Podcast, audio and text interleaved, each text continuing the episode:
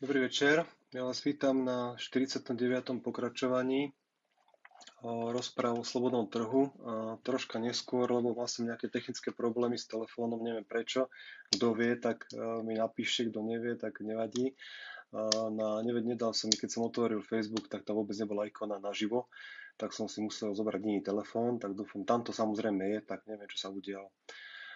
Dneska by som vlastne hovoril to, čo som alebo takto, dneska by sa chcel dostať téme, ktorú som plánoval povedať, ktorú som slúbil minulý útorok a to je to, že či slobodný trh je, alebo to, čo sa dneska deje, je dôsledkom slobodného trhu, tak ako vním, tak ako tú situáciu nemám dnes, či vlastne od počiatku ľudstva, od toho praveku alebo odkedy, že naozaj všetko, čo sa dialo, či naozaj dnes to, čo sa deje, je vlastne jeho dôsledkom toho slobodného trhu.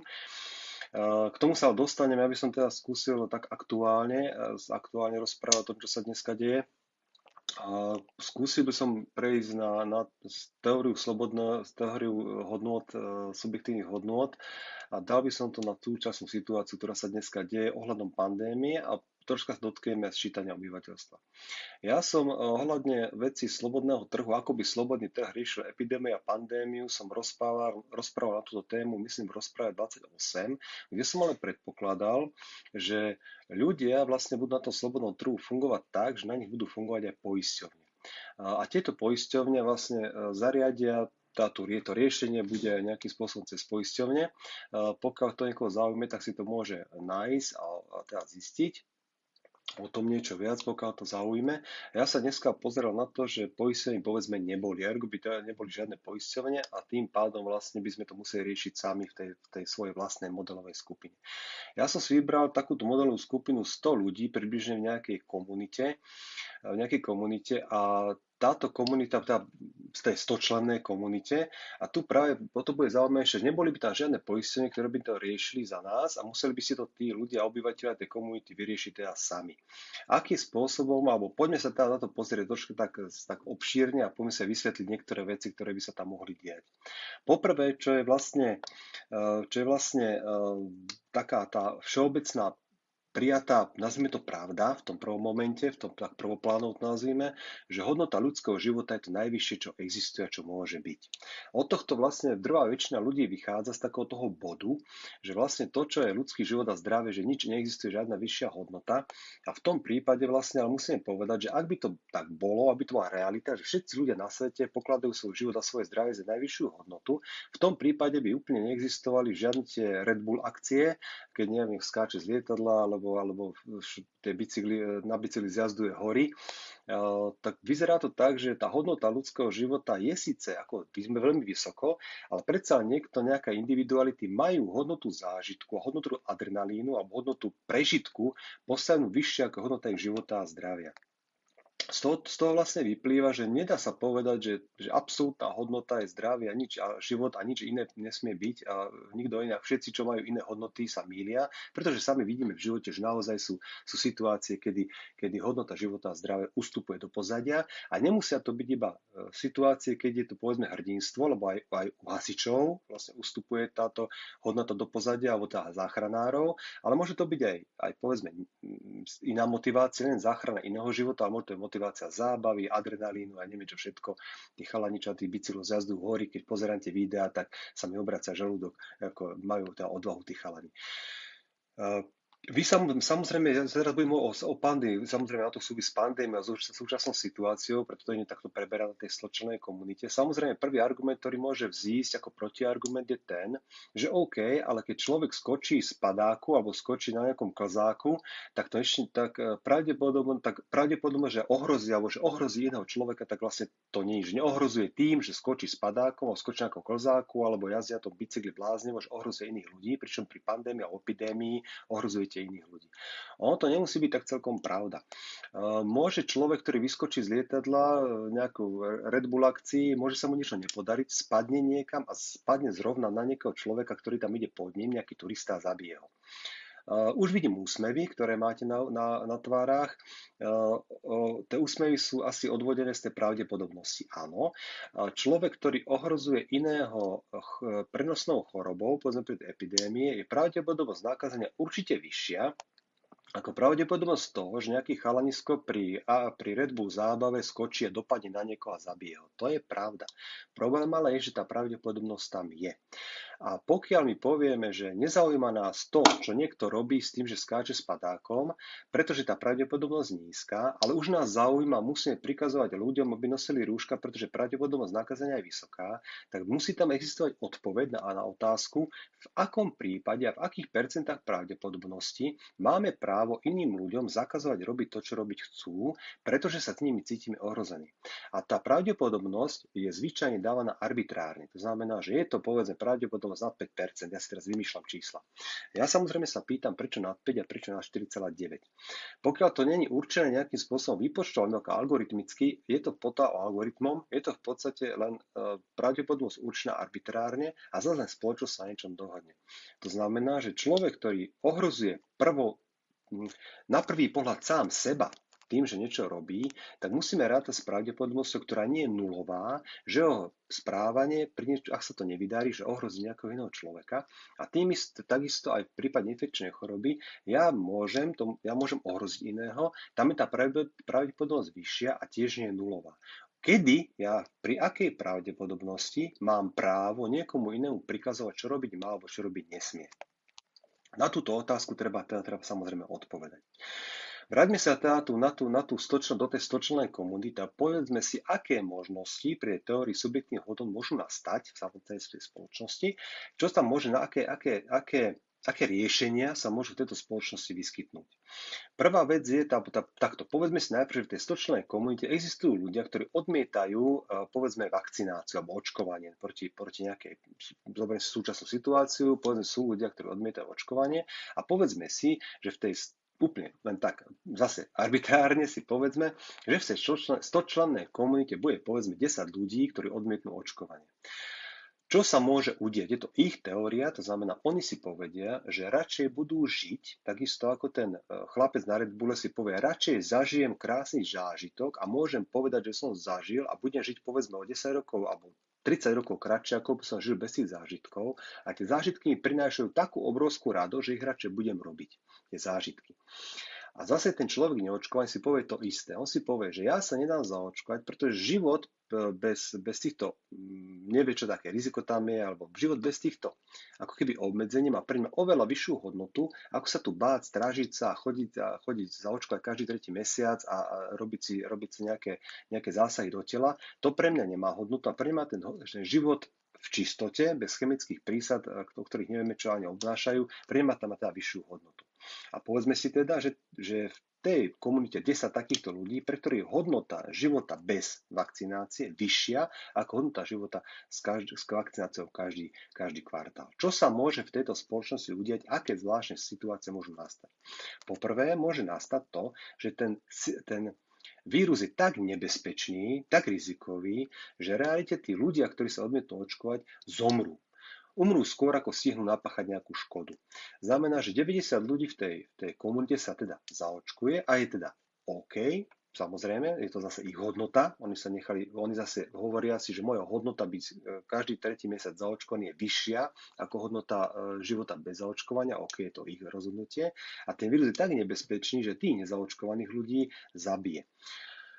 Skoro ich, ako povedzme, rýchlo, skoro tak je tak veľmi nebezpečný. To samozrejme znamená to, že v tom prípade, pokiaľ ten vírus naozaj takto nebezpečný, tak potom je lepšie, aby tí ľudia, ktorí pred ním majú rešpekt, zostali doma zavretí, povedzme lockdown si urobili samotný doma, tí 90 ľudí zostali doma a tých 10 môžete chodiť po vonku, môžete robiť, čo chcete a sa zaočkovať. My si počkáme a keď teda umrete, tak my sa, my sa potom zase vrátime do sveta a budeme fungovať po svojom a budeme teda sa tešiť zo života a zdravia. Vy 10 ako už ste, už ste odpísaní, lebo sa nenechali zaočkovať, nerobili ste, nerobili ste ROR systémov, chodili ste kade tade, nerešpektovali ste nejaké, nejaké základné nariadenia, preto umrete. To je tá, tá, ten prvý, tá prvá možnosť, alebo tá prvá situácia, keď je ten vírus tak nebezpečný, že rýchlo vlastne vyrieši tú situáciu ako keby, ako keby za nás, ako keby za ľudí.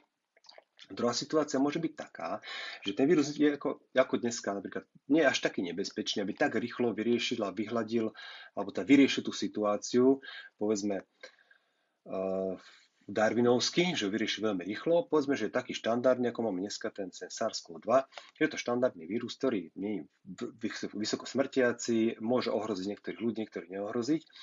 A vtedy nastáva taká situácia, to sa, to sa deje aj pri ostatných chorobách, pri ostatných povinných očkovaniach, kde je taká zvláštna argumentácia, tzv.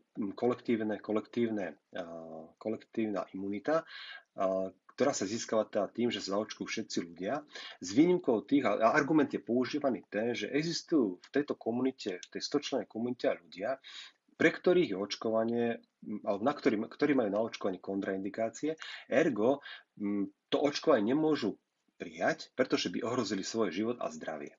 A teda vy ostatní, ktorí to môžete prijať, ste povinní sa zaočkovať, aby ste v podstate chránili tých ľudí, ktorí sa zaočkovať nemôžu tu nastáva, OK, ja to, tento argument beriem, je to v poriadku, aby mohla tá choroba vymiznúť, tak nech sa zaočkujú všetci ľudia, ktorí zaočkať môžu a tým pádom chránia ľudí, ktorí sa zaočkať z určitých dôvodov nemôžu dať. Čisto už vysoké alergické reakcie, alebo sú to teda naozaj nebezpečné a životohrozujúce a zdravehrozujúce kontraindikácie.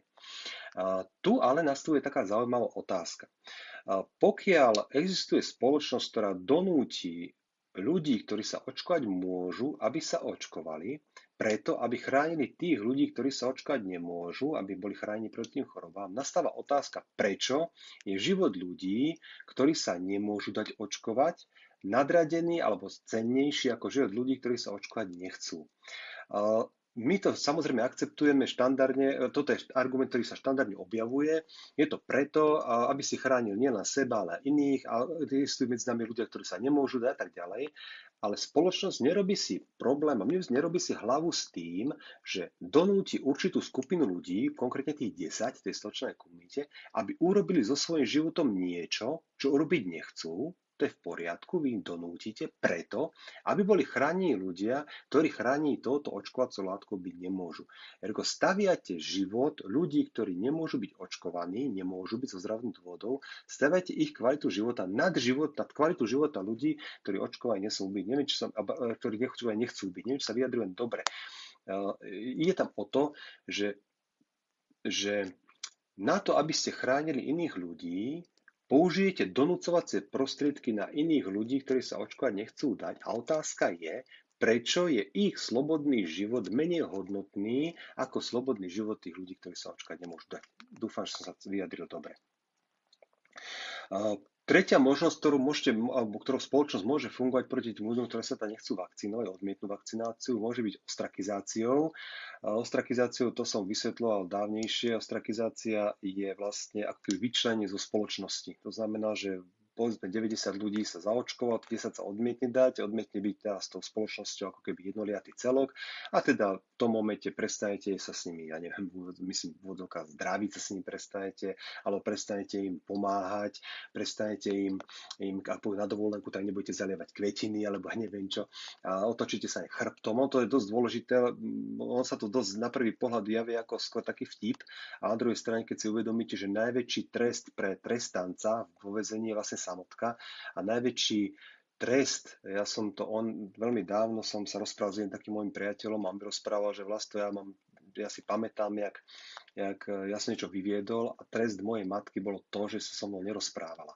A on to dodneska to pamätá a hovorí, to bolo, to bolo strašidelné. To bolo tak strašidelné, že to si než ani predstaviť a radšej by som dostal remeňom 25 rán každý večer ako toto, lebo to, to vylúčenie z komunikácie je veľmi, veľmi nepríjemné a on sa napríklad javí ako vtipné, ale, ale do, do, do dôsledkov, ak ostrakizovať bude spoločnosť do dôsledkov tých ľudí, ktorí nejdú so, so spoločnosťou v tej, v tej v tom jednom šíku, tak je to oveľa alebo veľmi silná zbraň.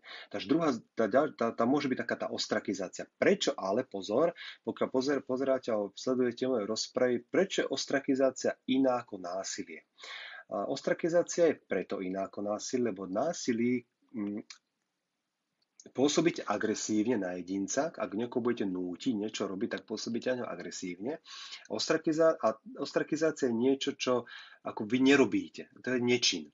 A keďže žiadny človek nemá právo na interakciu, alebo na, na, žiadny človek nemá právo na to, aby mal priateľa, nemá to právo, pokiaľ ten druhý nesúhlasí, tak v podstate ho nepôsobíte agresívne, iba mu odmietate poskytnúť niečo, na čo z vašej strany nemá právo.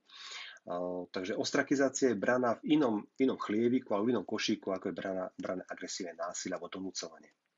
Preto je ostrakizácia, hovorí sa, že ostrakizácia je jediným prípustným v úvodzovkách trestom slobodnej spoločnosti, pretože nepôsobí agresívne, iba využíva právo človeka neinteragovať.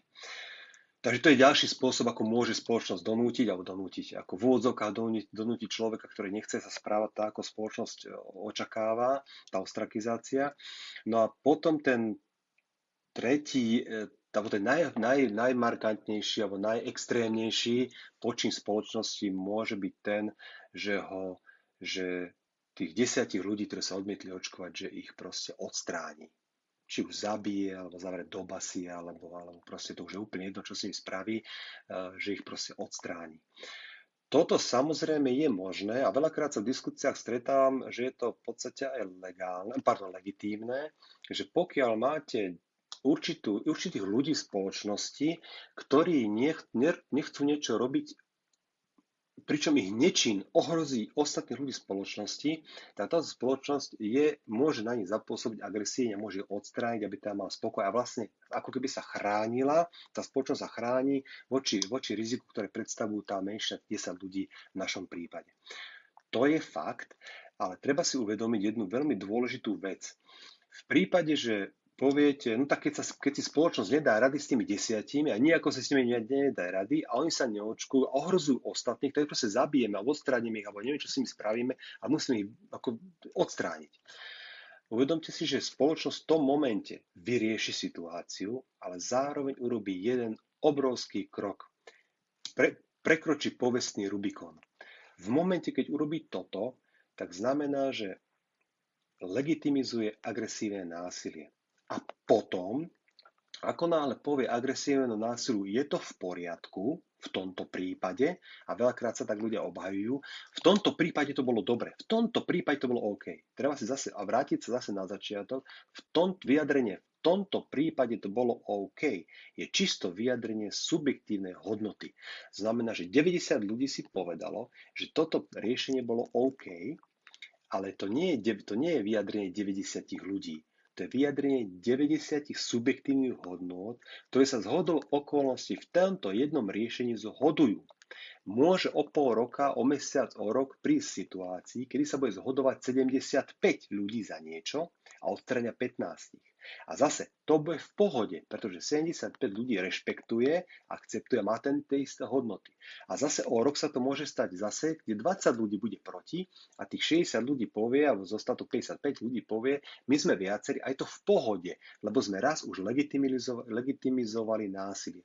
Ako náhle raz legitimizujete násilie, už sa nebudete vedieť vymotať sa do špirály. O tom budem, dúfam, že to stihnem, budem chcieť hovoriť o tom úplne na konci. O tom, že to násilie, pokiaľ príjmete násilie do svojho života, dostávate sa do obrovské pasce a do obrovského výrvaru, z ktorého už potom sa neviete dostať. Lebo potom už zase závisí, jasné, použijeme násilie, lebo teraz to bolo potrebné o pol roka to bude niečo iné. Ja to použijem jednu vetu, ktorú som si vymyslel možno aj sám, ale asi nie, ja som to nečítal, že lov sa mi páčil dovtedy, kým nelovili mňa.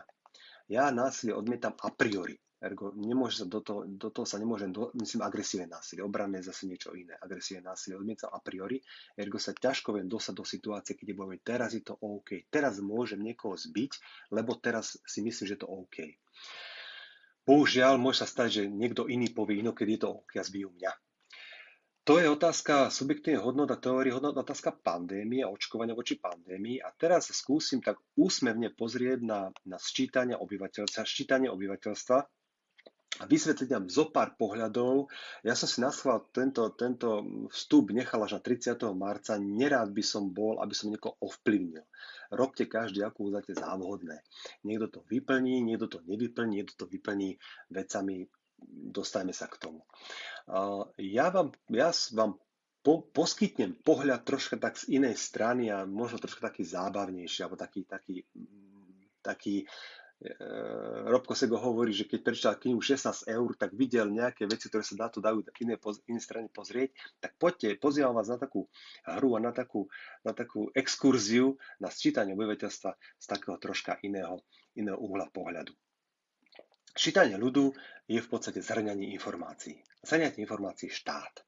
V čom je to rozdiel oproti zhrňaniu informácií jednotlivca? Predstavte si, že chcete skúpiť najlacnejší chlieb. Ja si myslím, že ani jedného je ťažko povedať, možno to niekoho napadne, ale v druhej väčšine ľudia nepozerajú na internet a nehľadajú najlacnejší chlieb. Samozrejme, po zo skúsenosti najlepší, dobre chrumkavý, prepečený, kváskový, neviem aký. Ale myslím si, že nikto z nás nie je taký, že vymyslí si kváskový chlieb, dá ho na internet a hľadá teraz, kde, či je lacnejší v Prievidze, v Bojniciach, alebo v Nitre, alebo v Bratislave a teda uteká, dobrá, hľadá teraz 2-3 hodiny, hľadá, že kde je najlacnejší chlieb a podľa toho teda, teda ide. Ale, ale napríklad, pokiaľ sa už budete, pokiaľ sa už budete kúpať pračku, tak stavím sa, že už pri tom internete budete sedieť možno aj 10 minút, možno aj 20 minút. Budete hľadať najlacnejší obchod, vyberte si pračku, že to bude míle a budete si hľadať, kde v ktorom obchode mala byť najlacnejšia. Keď budete kúpať auto, ešte viac. Keď budete kúpať poistky na auto, tak určite využite všetky tie portály, ktoré využívajú najlacnejšiu poistku havarínu alebo zákonnú. A keď budete stavať dom, tak to si echt pozrite všetky, všetky, všetky cenové ponuky viacerých firiem, ktoré by vám ten dom postavili. Samozrejme, bude tam nastavená kvalita ale tá cena budete si zisťovať cenu. Prečo to hovorím? Preto, že vám chcem vysvetliť, že efektivita získania informácií je vždy závislá na danom jedincovi.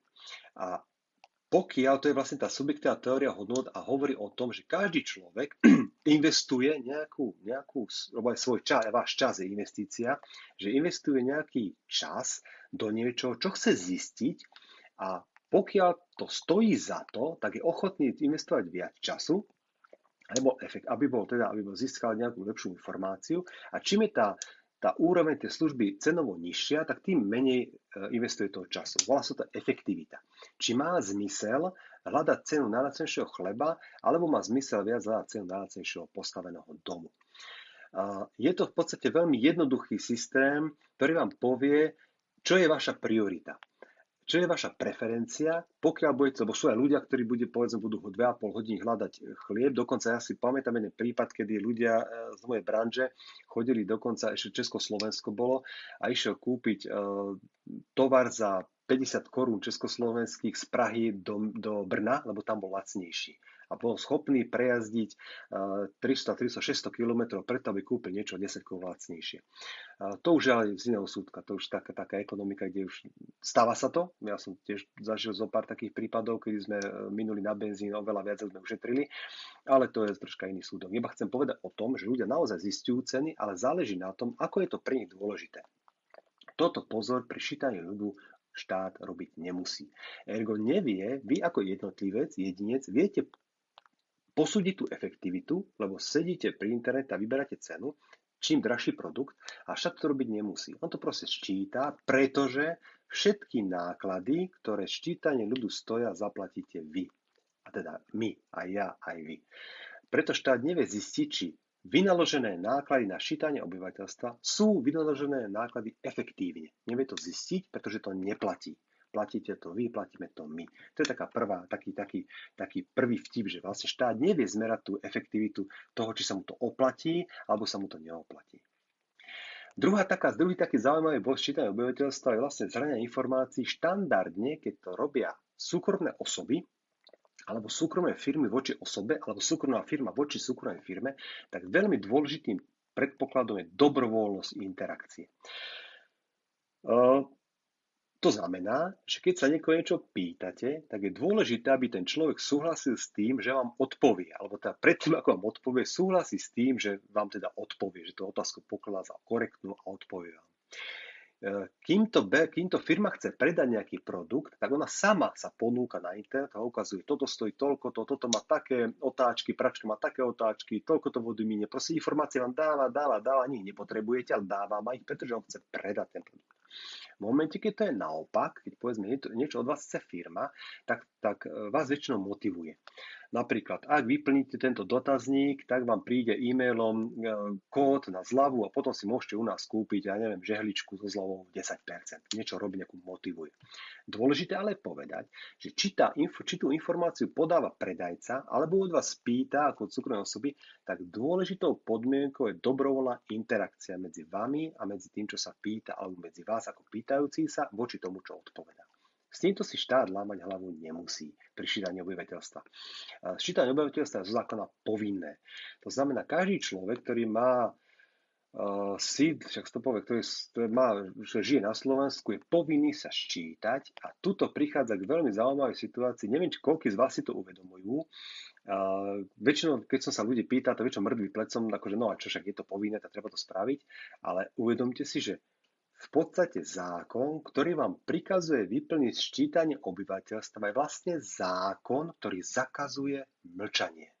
Je to zákon, ktorý zakazuje mlčanie. Je to, je to veľmi zvláštne. Ono, tie zákony sú, ktoré zakazujú mlčanie, sú. Napríklad, keď nie si súčinný s, s, s trestnoprávnym, ja neviem, s políciou pri trestnoprávnych deliktoch, keď neodpovedáte, tak môžete byť ako svedok teda popoťahovaný, ale aj tak je zaujímavé, že štát pozná zákon o zákaze mlčania. Je to zaujímavé, ale je to v podstate tak. Dokonca v Turecku, teraz čo nedal, nedal som čítal, že v Turecku vlastne je počas čítania obyvateľstva človek musí byť doma. Musí byť ten deň doma, lebo oni majú čítací komisárov a vlastne celý deň musí presediť doma, jak somár. On o 7 ráno stane, dá si kávu, musí doma čítať noviny, lebo v podstate nevie, kedy k nemu príde čítací komisár. A keď čítací komisár nenájde doma, tak platí pokutu. V Turecku to teda takto je. Co, dosť som sa pýtil potom, koľko stojí toto sčítanie obyvateľstva. Ja som sa nenašiel som to. Určite to niekde je napísané a ja som asi bol málo, málo povedzme, trpezlivý, sa mi nechcelo asi prehrňať sa tými všetkými papiermi, ktoré sú, tak som si požičal to článku na Liberálny institút, ktorý sa tam autor zaoberá e, obyvateľstva v Čechách, tak som si odtiaľ požičal. Myslím, že u nás na Slovensku to nebude iné, ak to bude iné, ako bude viac. V Čechách sčítanie obyvateľstva stojí približne 2,5 miliardy korún českých, čo je približne 500 transplantácií kostnej drene. Vracame sa k efektivite. Uh, efektivite, keďže už štát nevie zmerať tak štát v podstate nevie, či je lepšie urobiť 500 transplantácií kostnej drene alebo urobiť ščítanie obyvateľstva. Alebo to nemá na základe čoho porovnať, pretože to ščítanie platia ľudia. Človek, keby si mal povedať, ja urobím radšej, radšej vyplním niečo a zaplatím za to mm, x tisíc korún, alebo radšej dám dieťaťu vymyť kostnú dreň, tak tam sa tá efektivita zistí veľmi rýchlo. Aké má výhody ščítanie obyvateľstva, lebo samozrejme tam nájdete kopec výhod, ktoré to pre nás má, že keď budeme vedieť, koľko máte neviem čoho, tak vám urobíme cyklotrasy a keď napíšete, že chodíte do roboty väčšinou peši, tak očistíme chodníky. Ako tam je to kopec týchto vecí, treba si uvedomiť, že je to poväčšinou bláboli. A doteraz sa zatiaľ sa ešte nikdy nestalo, že by ste videli nejakým spôsobom, že sa niečo menilo, lebo na základe tohto, väčšinou sa to mení na základe náhodných investícií a že by sa niečo menilo na základe čítania obyvateľstva, ja si to osobne nepamätám, ale dôležité, čo je veľmi dôležité, Ščítanie obyvateľstva má obrovskú výhodu pre štátny aparát. Poprvé, zamestná to ľudí na štatistickom úrade, ktorí dostanú plat. Ja neviem, čo robí štatistický úrad štandardne, asi má aj nejaké, nejaké iné funkcie a možno aj možné prínosné. V každom prípade, ak štatistický úrad má prínosné funkcie, tak by sa uživil aj na slobodnom trhu. Ak by sa na slobodnom trhu neuživil, tak nemá prínosné, prínosné funkcie. Ak štatistický úrad musí byť platný zo štátneho rozpočtu, tak logika dáva, že nerobí nič pozitívne alebo efektívne. Alebo teda, tak, uh, nie, že nerobí nič.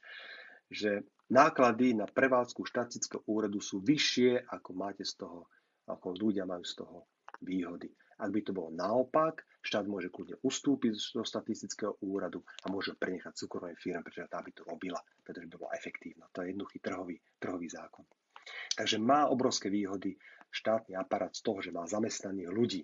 Druhá výhoda obrovská pre štátnu správu je v tom, že to nie sa, nedá sa o štatistický úrad, ale jedná sa o ďalšie úrady, ktoré sociologické, dobre hovorím, sociológia, áno, sociologické inštitúty, ktoré sledujú volačo. Samozrejme platne štátom. Ako nále štát pozrie nejaké informácie, tak ich odovzdá niekomu zase a ten niekto zase niečo zistí a niečo bude robiť, niečo, niečo urobí a, a tu si napísal poznámku, že možno zistia koreláciu medzi počtom živonarodených detí a spôsobu dopravy do práce. Možno to zase koreláciu a povedia, že áno, čím vie viac živonarodených detí, tým viac ľudí chodí do práce na bicykli, lebo nemá na to, aby si kúpil auto. Neviem, k čomu prídu a k niečomu asi prídu. Takže toto ščítanie obyvateľstva sekundárne má výhodu pre ďalšie zamestnania, ktoré sú zase platia zo štátneho rozpočtu a zase platí trhové pravidlo, pokiaľ by ich práca bola efektívna, budú fungovať na slobodnom trhu. Ak by na slobodnom trhu nefungovali, ich práca nie je efektívna. Je to strašne jednoduché. Inak tí, čo ma pozeráte sporadicky, tak upozorňujem, že, že pravidla slobodného trhu sú strašne jednoduché a, a, a až, až, až by som povedal, že až primitívne. Jednoduché, pokiaľ sa niečo, pokiaľ niečo je efektívne, uživí sa. Keď to efektívne nie je, neuživí sa. Cakum, pakum, hotovo, koniec, nie je o čom diskutovať. Um, aké, takže vieme, vieme, čo z toho má štát. Štát vie zamestnať ľudí. Dostane sa ešte k jednej, jednej veci, ktorá je oveľa strašidelnejšia, ale poďme sa ešte skočiť, akú výhodu z toho majú ľudia. Osobne si myslím, že výhoda pre občana by bola otázka po sčítaní obyvateľstva. Zlepšila sa mi situácia životná, čo týka verejných statkov. Postavili nový chodník, postavili cyklotrasy, postavili volačo, neviem, neviem, nie som, neviem, neviem, k čomu by to bolo. Ja osobne som ešte nezistil, možno existujú nejaké správy zase štátnych zamestnancov, ktorým povedia, prečo to bolo super, toto čítanie obyvateľstva, ja som to ešte nezistil, ale ešte mám len 52 rokov, možno keď budem žiť ešte ďalších 30, tak zistím, aký to malo význam. Aký má vôbec význam pýtať sa ma, eh, či aké mám najvyššie vzdelanie, ako, aký to má význam, však čo asi do toho.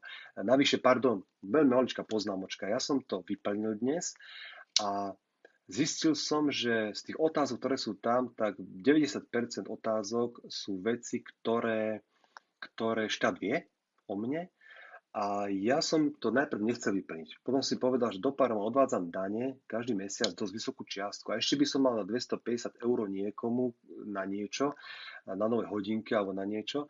A najväčší problém bol v tom, že ja som si najprv myslel, že to sa dá kúpiť. To znamená, že ja zaplatím 250 ečiek a už mám svatý pokoj. Nie, vážne, nie je to tak zaplatiť 250 dček a zase to bude si vyplniť. A keď to nevyplne, zase zaplatíte 250 dček a môžete dávať do, do nekonečna a toto som tak, tak OK, tak to vyplním.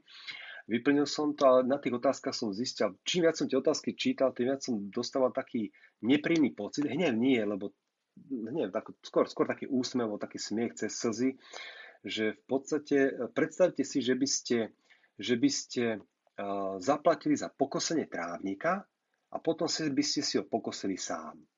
Alebo si predstavte, že by ste došli na umývarku auta, zaplatili 20 eur za umytie, 100 eur za umytie auta a ten chlapík vám povedal, e, tak si umyte sám, však dobrá, 100 eur som ti dal. No tak dobre, dal si mi, ďakujem ti pekne, ale auto si umí sám. Toto by zrejme pretože to dochádza k interakcii súkromná osoba, súkromná firma. Toto by zrejme asi nebolo dlhodobo podnikateľským plánom a zrejme by sa to asi tej firme asi, asi neoplatilo, by veľmi skrachovala. Zaujímavé, že pri štáte to úplne štandardné. Vy platíte štátneho zamestnanca a keď niečo potrebuje ten štátny zamestnanec vedieť, tak sa opýta vás. A napriek tomu, že hovorím, väčšia, drvá väčšina tých informácií, predsa e, tá informácia, koľko žije ľudí v spoločnej domácnosti. To viete, veď viete presne. Ko, ako mám národnosť, však mám na občianskom preukaz napísané. Ako mám najvyššie vzdelanie, však, však som absolvent nejakej školy, tak viete si zistiť, kde som. Uh, ako chodím do práce dobre, to asi nezistia. Kde som zamestnaný, čo z daňové priznania, to vidíte presne, kde som zamestnaný, že tam to chodí. Uh, čo tam ešte bolo? Dobre nezistia náboženstvo, asi nezistia nejako inak. Možno, možno z tých niekoľko tam otázok zabudol som, možno 3-4 sú také, ktoré naozaj nemá ako zistiť a druhá väčšina sú tam taká, ktoré, ktoré či som ženatý. No, tak však viete, či som však chodím na svadbu, musím sa zapísať na nejakom úrade a rozvod musí ísť cez súd. No tak do pár tak presne viete, bol, bol tento chlap na, na úrade sa ženiť? Bol. Bol, mal rozvod? Nebol nemá rozum, no tak je ženatý. Ja, ja, to, ja to fakt nerozumiem, ale dobre. A to je vlastne situácia, keď ja zistujem, že zaplatil som za pokosenie trávnika a musím sa pokosiť sám. A to bol pre mňa taká tá negatívna reakcia veľmi na to sčítanie obyvateľstva, ale vyplnil som čertober. Dostáva sa teraz do poslednej, posledného bodu, ktorý som chcel šítanie obyvateľstva povedať pred posledného bodu. A to je bod, na čo štát môže použiť ščítanie obyvateľstva. A napríklad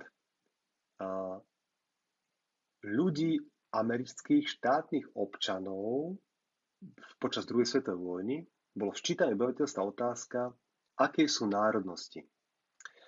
A národnosti boli, národnosti boli, a tí, čo vyplnili japonská národnosť, alebo japonský, alebo Japonci, tak tam bola tá otázka položená, tak Spojené, tak vojsko Spojených štátov amerických a, tá, a, a CIA to vtedy riešila, tak presne vedela počas druhej svetovej vojny, koľko má Japoncov, aké veľké intervenčné tábory má postaviť a presne kde tých Japoncov nájde, lebo je tam aj bydlisko. Uh, Joško Púčik a Ňuňuško, Ňuňuško, čak sa aké japonské mená, uh, Boulevard Street 24, tak vedeli, aha, tak musíme stále zebrať tých 4 Japoncov šancu do intervenčného tábora, pretože sa tí ľudia priznali, že sú japonsko národnosti.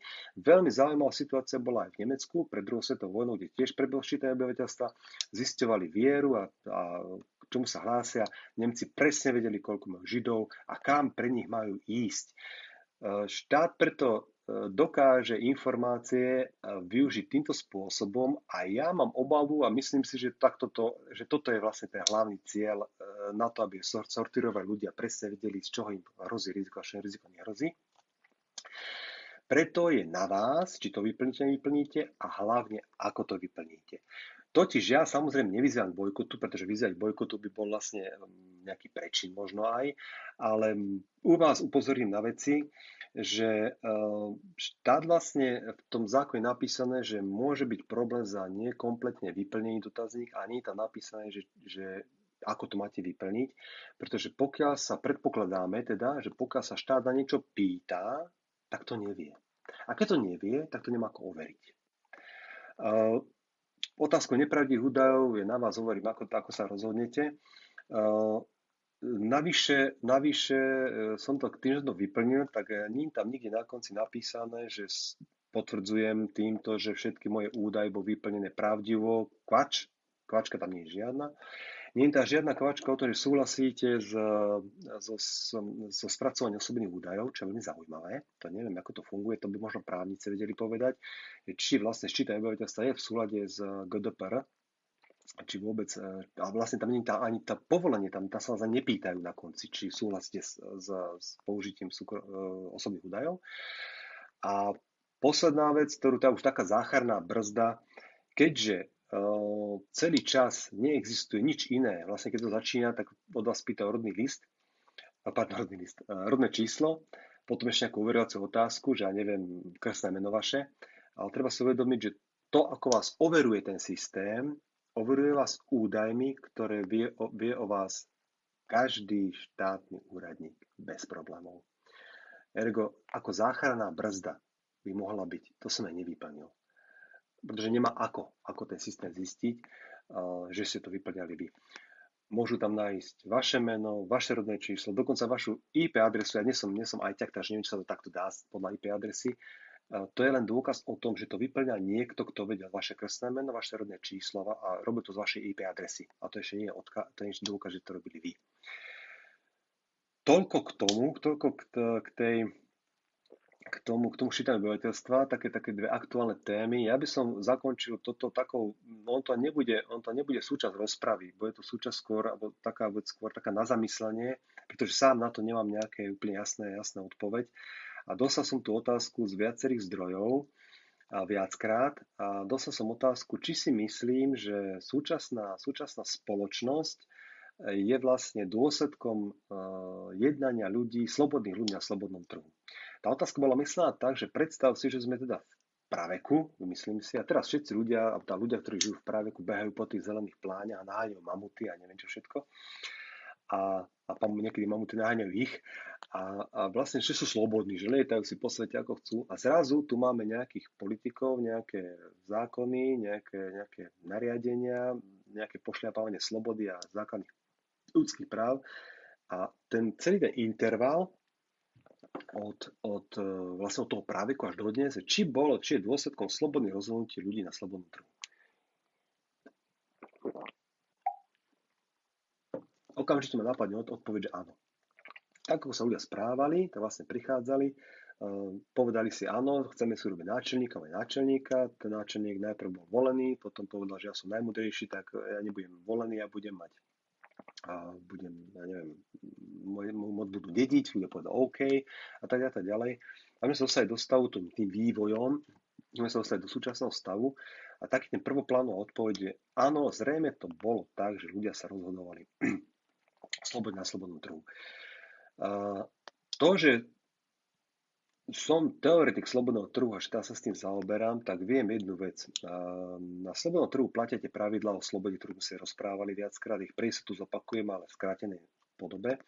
Definícia slobody je, je vlastne ako definícia, samotná definícia je, je, je naprieč filozofickým spektrom, teraz myslím tie klasický štandardný slobody, nemyslím tie slobody ducha a tak ďalej, a štandardné slobody ide naprieč celým tým názorovým spektrom, či je to už filozof taký alebo onaký, alebo, alebo skôr taký politolog, sociológ, taký alebo onaký. V podstate e, definícia slobody je u Marxa aj Misesa rovnaká, veľmi, veľmi podobná.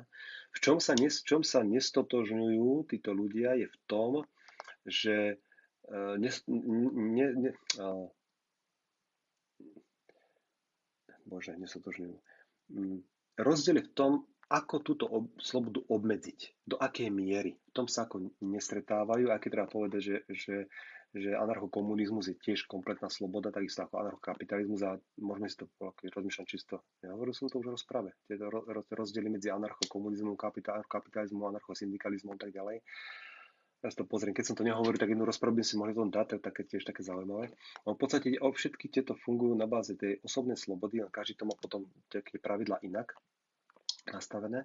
Ale keď už sa bavíme o demokracii, o nejakých ďalších, ďalších modeloch, tak nikto nespochybňuje, že sloboda je definovaná takto. Spochybňuje, do akej miery treba obmedziť. A to, to sme na začiatku, že pokiaľ je niečo, tak treba obmedziť slobodu. On to máte štandardne povedané, že slobodu vám môžeme, aj teraz pri tom očkovaní kon, kon, konkrétne konec koncov, uh, vašu slobodu, ak nie sa nedáte zaočkovať, tak vám obmedzíme slobodu. Uh, OK, lebo ste mi obmedzili, takže oni vedia, čo obmedzujú. Takže definícia slobody je naprieč názorným spektrom veľmi, veľmi podobná, keď používajú niekedy iné slova, ale štandardne v zásade je veľmi podobná. Tá sloboda sa tá prejavuje tak, že vlastne každý človek môže konať, čo uzná za vhodné, pokiaľ tým neubližuje niekomu inému alebo neobmedzuje niekoho iného s nakladaním s jeho majetkom. To je tá prvá, že všetci môžu robiť, čo chcú, pokiaľ teda neubližujú. A druhé pravidlo slobody je, že teda nikoho nie je možné nútiť robiť to, čo robiť nechce. A teda nikoho nie je možné trestať za nečinnosť. To sú také dve pravidla slobody. A slobodná spoločnosť funguje na princípe, e, alebo tá funguje na princípe, to je veľmi silné slovo, ale používam princíp e, neagresie, tzv. non-aggression principle, alebo princíp neagresie. Je to princíp o tom, že v slobodnej spoločnosti nie, nie je agresívne násilie prípustné. Veľmi často stretávame s tým, že že dobre, to znamená, že také neexistuje, lebo, lebo človek bude násilný, to nie je niekoho, vy operujete mu nejaký mozog a presne je násilný alebo niečo také, že bude násilný. Uh, preto ja hovorím, že na, ne, princíp neagresie neznamená, že nebude agresia. Znamená to to, že ľudia, ktorí budú agresívni, tak proti týmto ľuďom sa bude môcť iný človek brániť dostupnými prostriedkami, všetkými dostupnými prostriedkami. To je non-aggression principle. A ono sa to možno nezdá, lebo, lebo v histórii vidíte lúpežní rytieri, lúpeže, krádeže, hen tam sa aj dneska, dneska ho vykradnú byt a tak ďalej, tak ďalej, ale z ekonomického pohľadu je dlhodobo uh, tento spôsob života neefektívny. Neefektívny, pokiaľ za sebou nemáte monopolnú donúcovaciu moc.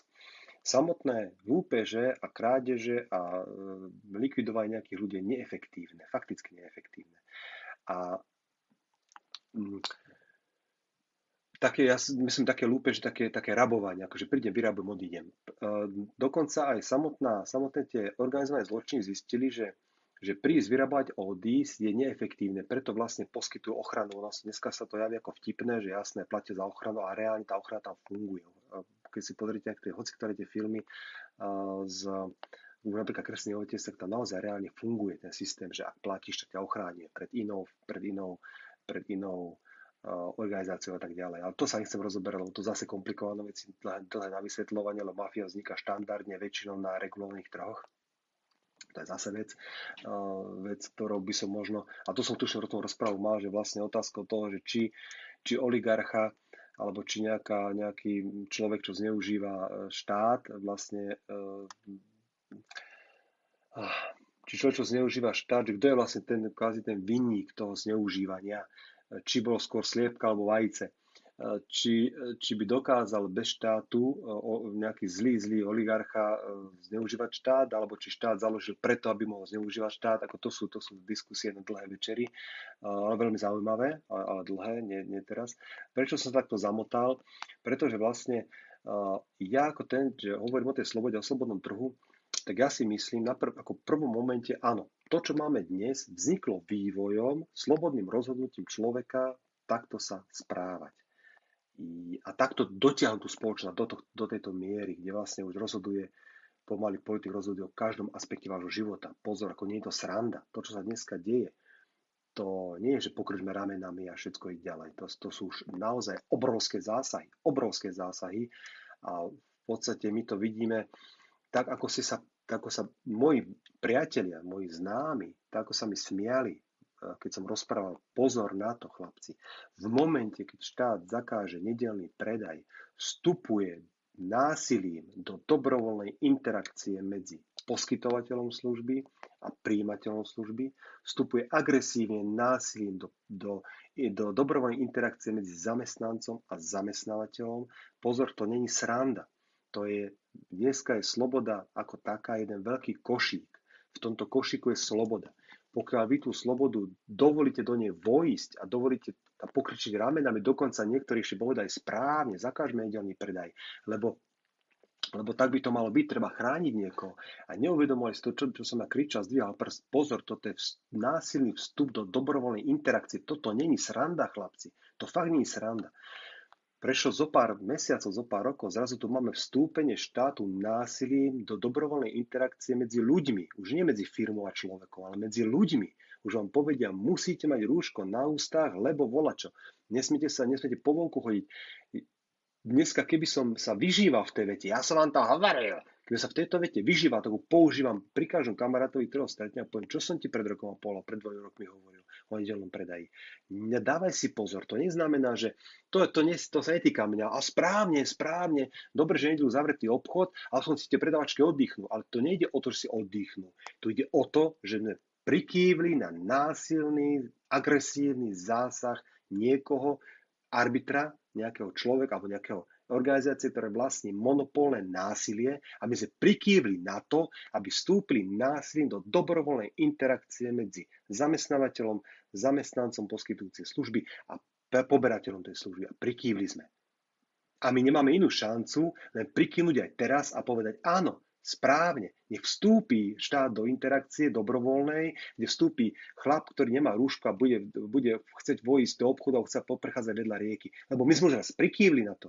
Ako my sme na to prikývli. My sme prikývli na to, že, že niekto má právo použiť násilie na to, aby nám niečo urobil. A toto je, toto je ja naozaj, keď sa môžem niečo povedať o, svojom, o svojej emócii, o svojom pocite, ja mám hrozne zlý pocit z toho, že, že na, zase na základe subjektívnej teórie hodnoty niekto povie, OK, to je dobré, že zakázali nedelný predaj. To je dobré, že, že aj, už neviem rýchlo vymyslieť niečo. Že dobre, že tam vstúpi do toho. Dobre, že, nesmú, dobre, že musí mať blok, e, poskytovať služby. Dobre, že treba odozdať blok. Dobre, že musí mať hento, toto, tamto. A, a neuvedomujete si, že to je, že vy ste prikýli násilu. Vraciam sa. Prečo o tom hovorím? Preto, že súhlasím s tým, že to, čo robili ľudia v praveku, slobodne sme sa dostali až sem. Preto, lebo sme pustili do svojho života násilie. Ja si uvedomujem a som presvedčený o tom, absolútne presvedčený o tom, že agresívne násilie vo svojej zložitosti a komplexnosti je to najnebezpečnejšie, čo môžeme medzi sebou mať. Ani nie samotné agresívne násilie, ale samotné akceptáciu agresívneho násilia. Samotné povedať, áno, teraz je to správne, dostal sa na úplný začiatok subjektná teória hodnot v pandémii, očkovaní, ščítaní obyvateľstva a tak ďalej. Pozor na to. Obrovský pozor na to, pokiaľ budete schvalovať agresie násie len a iba preto, že daný zásah agresívny sa zhoduje s vašim rebríčkom hodnot, môže sa veľmi rýchlo stať, že raz budete vy ten človek, ktorý bude obeťou agresívneho násilia preto, lebo to, čo niekto robí, ten násilník, sa zhoduje s rebríčkom hodnot iného človeka, ktorý, ktorý hovorí áno správne, áno správne, to násilie bolo, bolo použité OK. Preto, a preto zopakujem tretíkrát. Áno, myslím si, že vývoj od, od toho prvotného človeka až dodnes bol daný slobodnými rozhodnutiami človeka, ale v nejakej dobe, v nejakej, nejakej, nejakej, nejakom úseku ľudstva, nejakej, tam sa to všetko lámalo, kde, že, že, že teraz už bol daný smer tomu ľudstvu, bol, bol tí ľudia povedali, áno, súhlasíme s agresívnym násilím, lebo si myslíme, že takto by to malo byť správne. To je všetko z mojej strany, čo som chcel povedať, takže len tak, prosím vás, ak budete s niekým tvoriť nejakú spoločnosť novú, prosím vás, vyvarujte sa agresívneho násilia. Vyvarujte sa toho, aby ste prikýli na niečo, že je to agresie násilie. Poprosím vás zase nemýliť si agresívne násilie s obranným násilím pokiaľ je obrana, pokiaľ vás niekto napadne, tak nie ste agresor. Tu zase vnímame, a tu už nechcem otvárať, lebo to sme zase zamotali zase na pol hodinu, kde vlastne dokáz, niekto mi dokázal povedať, že to, že človek nenosí rúško, je agresia voči mne, ktoré rúško nosím. Ja to osobne neviem pochopiť. Možno ten človek to chápe, čo to hovorí. Jorim som napísal menšie zlo vhodná agresia. Ja fakticky neviem, čo to znamená menšie zlo vhodná agresia. Menšie zlo je otázka subjektívnej teórie hodnú. To znamená, že nevieme, čo, ja neviem posúdiť, čo je menšie zlo. Čo je menšie zlo pre mňa, nemusí menšie zlo pre ostatných ľudí. Vhodná agresia. Uh, agresia môže byť vhodná, napríklad veľmi často sa používa uh, príklad, ktorý má ako keby protiargument, ale už nechcem moc o tom hovoriť, to sme už tuším mali, protiargument pre výchove dieťaťa že je správne mu niečo nedovoliť. Akože, keď chce obchať šrobovať do zásuvky, tak je správne význať agresiou a odtiaľ od tej, od tej, od tej zásuvky a nedovoliť mu, obmedziť ho na slobode pohybu, čo je agresia v skutočnosti. Aby teda si same neublížilo, to znamená, ja agresívne, síce vystupujem agresívne, ale vlastne bránim toho človeka proti tomu, aby si nepoškodil. V prípade dieťaťa je to úplne čo iné. Dieťa je, dieťa je špeciálny prípad, hovoril som o právach detí, to je úplne špeciálny prípad. Pokiaľ sa týka agresie voči dospelému človeku, ktorý vie, čo robí, o toto sme tiež preberali.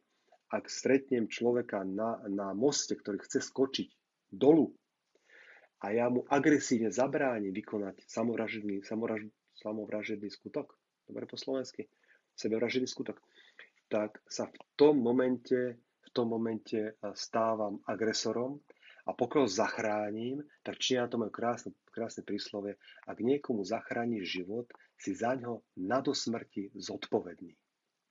Vy ste ho vytrli zo spárov smrti, tak sa o ňo starajte. Pretože on chce ukončiť svoj život. On chce, život sa nechce žiť. Vy ste ho odtiaľ zobrali, tak sa o to starajte. Presne tak, ako je to v tom malom princovi. Ak si už skrotíš tú, tú čo to skrotil, výšku, tak proste musíš sa mu starať, lebo si zodpovedný.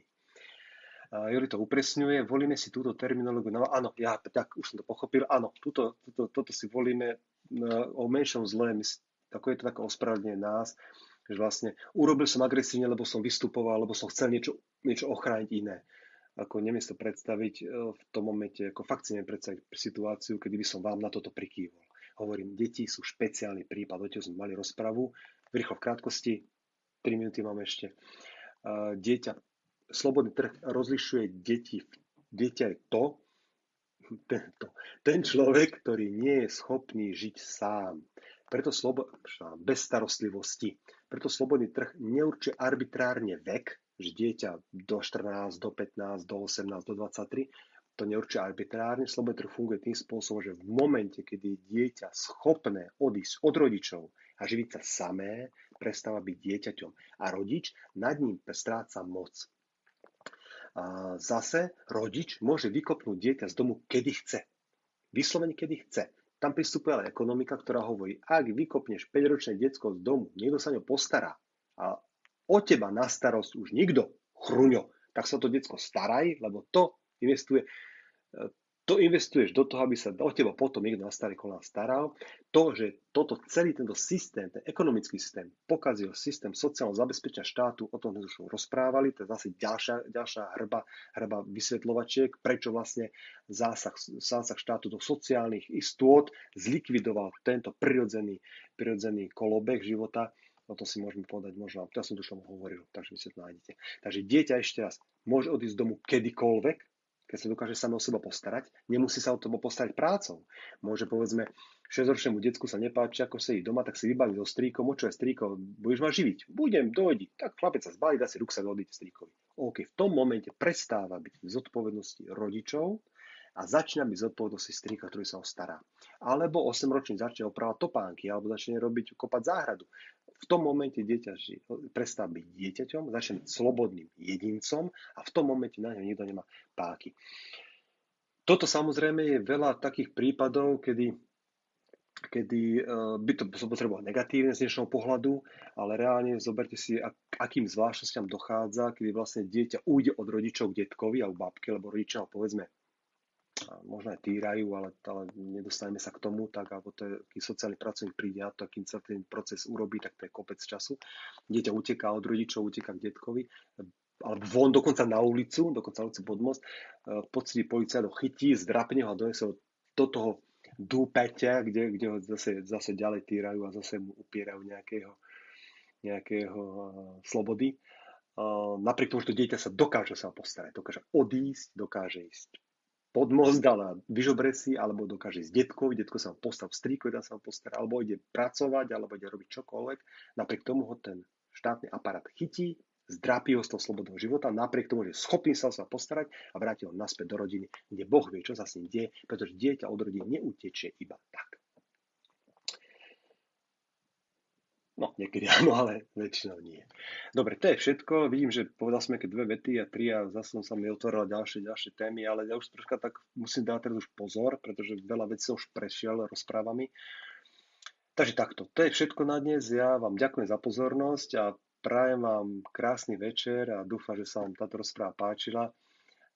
Zopakujem, prosím vás, vyčlente zo svojho života agresívne násilie preč. Agresívne násilie je je neospravedlniteľné. Ďakujem pekne, dobrú noc.